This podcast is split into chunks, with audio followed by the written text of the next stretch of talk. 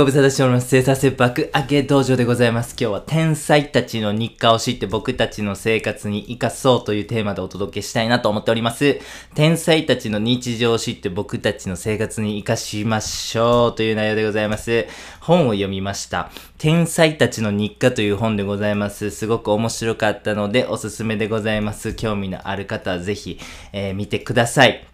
その本の中で紹介されている人めっちゃいっぱいいたんですけども、特にですね、あ、これええやんと思いました3人を、えー抜粋してご紹介したいなと思っております。フランシス・ベーコンさんでございますね。イギリスの哲学者でございます。彼の特徴なんでございますが、まずは習慣の奴隷やったということでございます。本当変わり映えのない毎日送ってたそうなんです。同じ時間に起きて、同じ文句って、同じ行動して、同じように仕事して、同じ時間に寝る、変わり映えのしない毎日送ってたそうなんですね。そしてですね、もう一つの特徴として、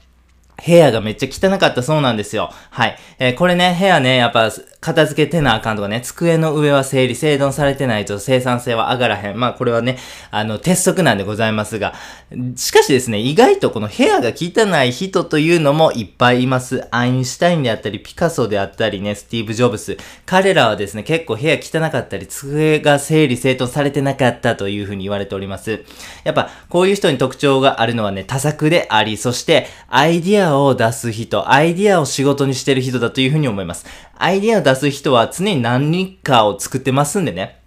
片付けることっていうのに時間が取られてしまうとそれがもったないというふうにやっぱ考えてしまうのかなというのがまず一つの類推。そしてもう一つはですね、そのいろんなものが散らばってる状態。これがですね、アイディアの掛け算の源になってるんじゃないかなというふうに考えました。例えばですけども、ある本がある。そしてそれがちょっと目に入って、そのね、1秒後に違う机の上にあるもう一つの関係ない本を見る。それで、あれ？ここって繋ぎ合わせたら面白いアイディアできるんちゃうかなみたいなことでございますね。まあそういうふうな無秩序の中から新しい掛け算を生み出す。これができる人が天才だというふうに思いますんでね。そういう意味では部屋汚くしておくというのも一つのね、テクニックとしてありかなというふうに考えました。毎日毎日目標を書き続けることで、やるべきことが見え、行動を習慣化することで、目標を達成できるようになるのです。えーベーコンさんはですね、このような名言を残されています。まさにこのね、名言が、ベーコンさんの人生をですね、物語っているなというふうに思います。ということで、フランシス・ベーコンから学ぶ教訓のコーナーでございますね。習慣化大切。大切なことを毎日やり続けようということでございました。ベーコンさん、ありがとうございました。続きまして、村村上春樹さんでございますね。言わずと知れた、えー日本の作家さんでございます。ノーベル文学賞まであと一歩でおなじみでございますね。彼もなんですけども、習慣の奴隷やったそうでございます。同じリズムで生活するのが彼の特徴でございます。朝4時に起床します。そしてその後ですね、5、6時間ぶっ続けで仕事するそうでございますね。午後はランニングとか水泳の運動に時間を割いてですね、なんと21 1時、夜9時ですね、に就寝すると、もう小学生でもそんな時間で寝てるやつおらへんわ、ということなんでございますが、春樹さんもですね、えー習慣の奴隷でございます。このリズムがあるからこそですね、あれだけのクオリティの作品を出し続けることができる、まさに彼は習慣の奴隷なんですね。ということで、教訓でございますね。習慣化大切、偉大なことは毎日の積み重ねの結果ということでございます。村上春樹さん、ありがとうございました。そして来年こそノーベル文学賞取れたらいいですね。最後はスティーブ・ライヒさんでございます。アメリカの音楽家でございますね。彼も習慣化の奴隷だったそうでございます。午前中はご飯食べたり、エージェントに仕事の電話かけたり、運動したりね、神様に祈ったりしてたそうなんでございますね。午後は何ブロックかに分けて仕事。しかもですね、だいたい12時間ぐらい仕事してさ、してたそうでございますね。やっぱ音楽家ということもあってですね、やっぱそれだけね、長い時間こう仕事するっていうことがあったみたいなんですけども、まあ何何ブロックかに分けるっていうのはですね、まあこれは非常に面白いですよね。ウルトラディアンリズムとか言ったりとか、ポモドーロテクニックにも通ずる部分がありますね。はい、彼も習慣化の奴隷でした。はい、そんなライヒさんの教訓ですね。はい、習慣化大切。毎日同じルーティンを守るからこそたくさんの作品が作れるということでございました。ライヒさん、どうもありがとうございました。ということでございますね。はい、簡単にですね、3人を抜粋してご紹介させていただきました。この本の全体的な感想を最後に述べて終わりたいなと思っております。はい、散歩を習慣にしている人が多かったんでございますね。はい、えー、天才と呼ばれている人たち、ぜひね、あの、見習いたい、僕も天才と言われたいとかね、まあそういう方がいらっしゃったら散歩ですね。これをぜひ習慣化してみてください。散歩っていうのはですね、漏れなくクリエイティビティを向上させてくれます。はい。歩くだけで想像力とか創造性、クリエイティビティを上げてくれる。これめっちゃ楽ですよね。だからこそ、ベートーベンはご飯食べた後に2、3時間ですね、紙とペンを持って散歩に出かける日課があったそうでございます。スティーブ・ジョブスはですね、何かアイディアを生み出したいなと思った時は、アップル社屋をですね、歩きながら考えてたそうなんですね。ある時は、えっ、ー、と、伝説的なプロダクトデザイナー、ジョナサン・アイブですね。iPhone とか iPad とか iPod とかのね、筐体のデザインを作った人でございますが、そのジョナサン・アイブと共にですね、えー、アップルシャークを歩きながら、ブレインストーミングしながらね、歩いてる姿というのをよく見られてたそうなんです。はい。こういうね、やっぱアイディアを形にする人とか、まさにね、えー、クリエイター、アーティストと呼ばれてる人たちはですね、この創造性を高めるということの、においてですね、散歩がめちゃめちゃメリットあるやんと、散歩めっちゃええやんということを知っていた。だからこそですね、散歩を習慣に取り入れる人めっちゃ多いんです。散歩はほんと100里あって一概なしだというふうに思いますよ。ぜひ、散歩ね、あの全然してへんわという方はですね、もう、それは伸びしろですね。ですから、ほんま、本田圭佑言いました伸びしろなんでね、もうそれはもう嬉しいと思ってください。本当にその散歩さえすればですね、勝手にクリエイティビティ上がりますから、そんなうまい話ございません。ということで、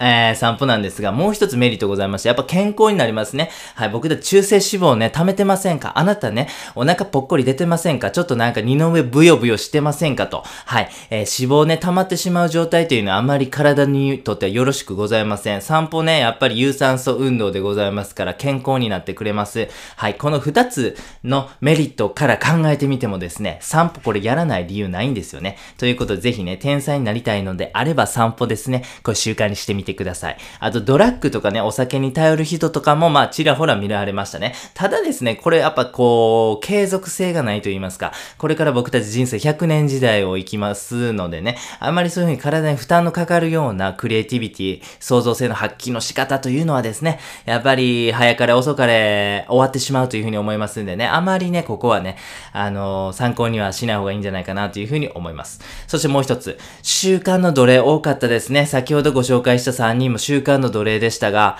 他にもですね、やっぱ習慣の奴隷、まあ、つまりルーティンを守って行動しているという人が非常に多かったですね。はい。あともう一つ、意外と普通な日常を送っている人が多かったと。まあ、確かにお酒とかドラッグとかね、まあ、そういう風な、ちょっと破天荒なね、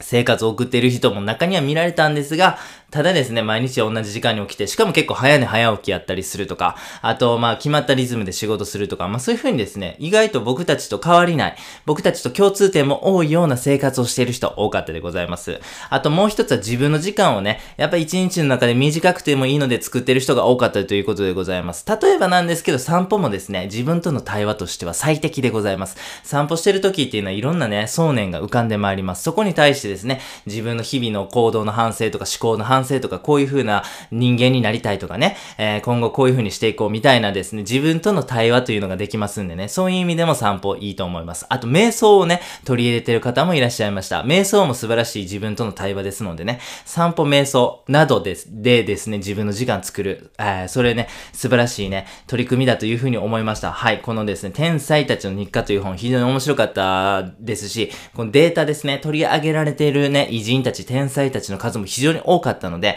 きっとね、一人や二人はですね、あなたにも共感できる、あなたにも実践できるような取り組みというものがですね、書かれているというふうに思いますんでね、えー、ぜひ興味のある方は見てみてくださいということでございます。最後にやってみようのコーナーでございます。天才たちの日課を知って僕たちの生活に活かそうというテーマでお届けいたしました。面白い本でございましたんでね、ぜひ読んでください。はい、天才なんですけどもね、ちょっとイメージでは破天荒やったり、波乱万丈やったりすするイメージね、勝手に持ってしまってるんですが、えー、実はそんなことないなというふうなことがですね、この本で分かりました。至って普通、そして僕たちと同じような日常生活をですね、送ってきているんだなということが理解できます。むしろですね、ルーティンを守ることを何年何十年と続けているんです。普通なことをよりエキストリームにね、やっているという印象がありますね。やっぱね、それがね、天才たるゆえんだと。えー、自分にとっての最適な仕事のリズム、最適な生産性、アウトプットのリズムというものをですね、しっっかり理解し、そしてそれを何年何十年と長い期間において続けている。これがやっぱり素晴らしいことだというふうに思うんです。天才とはですね、えー、言い換えるなら多作の人というふうに言えることがあります。なぜかと申しますと、作品量、アウトプットの量とですね、えー、作品の質というのはですね、正比例の関係にあるというのが研究結果から分かりつつあります。つまりなんですけども、作れば作るほどいいんです。作る量が多ければ、自然と質の高いものもできるということなんでございますね。大ヒットアイディアの背後には、えー、山のようなクズアイディアがあるということでございます。アインシュタインね、相対性理論などでで非常に優れた科学者として僕たちも知っていますが、彼もですね、一つの引用すらされなかったクズ論文がですね、大量にあるそうなんでございますね。スティーブ・ジョブズだってクズアイディアの上にえー、彼のね、例えばピクサーであったり、アップルの成功があったわけでございます。村上春樹さんだってね、えー、本になってない文章大量にあるはずでございます。その先に1984とかね、ノルウェーの森みたいな素晴らしい作品があるわけでございますね。作るえー、大量に作れば作るほどですね、僕たちは天才と呼ばれたりとか、成功に近づくのは間違いないんですね。そして多作、たくさん作る。たくさん作るためにはルーティンが必要なんです。たくさん作るためには、えー、習慣の奴隷になる必要があるんです。もう一回言わせてください。たくさん作ることが僕たちの成功の秘訣でございます。そして、たくさん作ることによって、天才と呼ばれることができます。そして、たくさん作るためには、ルーティンを守るしかないんですね。たくさん作るためには、習慣の奴隷になるしかないんでございます。ぜひ皆様、週、えー、日課、習慣ですね、大切にしていただきたいなというふうに思っております。習慣の奴隷でございます。キーワードは習慣の奴隷でございます。なんと甘美な響きなんだろう。アモーレって感じですよね。はい。あなたは何の奴隷ですか？名誉の奴隷ですか？お金の奴隷ですか？家族の奴隷ですか？子供の奴隷ですか？えー、世間体の奴隷ですか？いろんなね、奴隷になってるというふうに思うんですよ。はい。ただ、一番いいのは習慣の奴隷だというふうに思います。はい。ぜひ皆様、習慣の奴隷になってですね、天才たちの日課の続編、第2弾、第3弾にね、掲載されるような天才になっていただければなというふうに思っております。本日は以上です。ありがとうございました。